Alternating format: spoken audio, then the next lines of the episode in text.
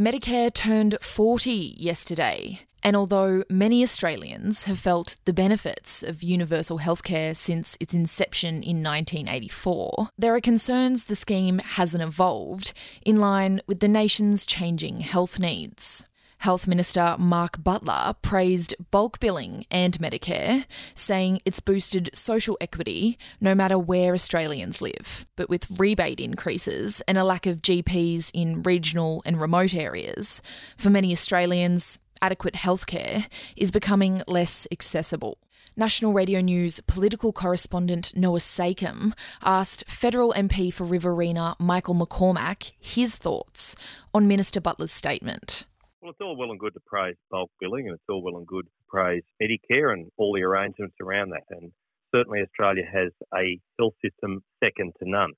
But if you're in a regional area, it's difficult to get a doctor, and it's certainly difficult to get a doctor when you always need a doctor. And for the Health Minister, Mark Butler, to come out and say, well, if you can't get bulk billing, then do a ring around, well, that might be okay in the city, but I tell you what, if you're out in a regional area, and particularly if you're out in a remote region of Australia, it's not as easy as picking up the phone and getting the next available bulk billing doctor.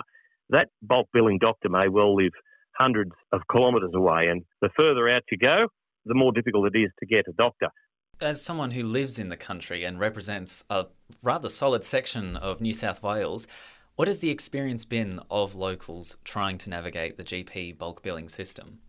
Well, it's difficult. And when Labor took power, it uh, changed the distribution priority areas for GPs. It brought Newcastle, Wollongong, and some suburbs of Sydney into the scheme. Therefore, that took doctors away from country areas. Therefore, it made it even harder to see a doctor in a country area. And New South Wales is not just about Newcastle, Sydney, and Wollongong. New South Wales is all of the state.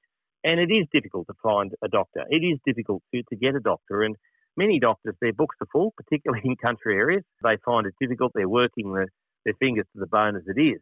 And there's just not enough of them. And that's why we put in measures in place. I know Mark Coulton did a, a power of work, as did Dr. David Gillespie as regional health minister to try and you know, bridge the gap between the great divide between city and country. And Anne Webster's doing a great job now, helping regional health supporting regional doctors, supporting, moreover, patients who live in these, who choose to live and work in the regions.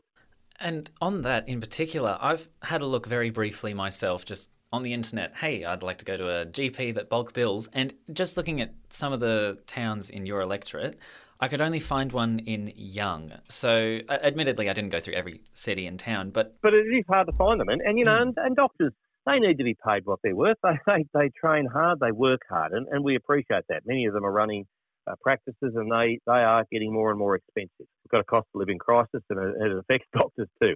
But it's difficult to find a doctor, and if you can find a doctor that bulk bills, well, well and good. But if you can't find a doctor that bulk bills in a regional area, it's not that easy to just, as the minister suggests, pick the phone up and get the next available one. They're not there. And this government needs to do more to support the regions. This government needs to do more to support health.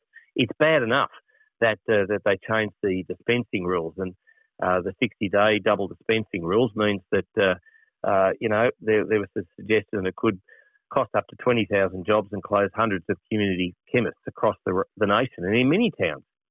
And so to pivot a little bit to an announcement that we heard from Chris Minns, so State Premier, in regards to encouraging people to move to the country, to the regions, to do business and all that sort of stuff. How viable do you think it is then when there are so many closures of health facilities and GPs are already difficult? I wouldn't want people to be discouraged from moving to the regions. And we saw during COVID, the darkest days of COVID, that the regions were indeed the best place, safest place in which to live. And I wouldn't want people to get the impression that we don't have good health services out here. We do, but they are just under pressure. And they're under pressure because we've got a Labor government which is putting city centric policies in place, which is making it more and more and more difficult for doctors to operate, for pharmacists to stay open, and for regional patients to either see a chemist or see a doctor. So that's the bottom line. But I wouldn't want to see in any way, shape, or form people be discouraged from moving to the cities because there are great opportunities. What are your thoughts on the stage three tax cuts in the wake of all this cost of living pressure? And I mean, I suppose to tie it to the GPs, what are your thoughts on it all?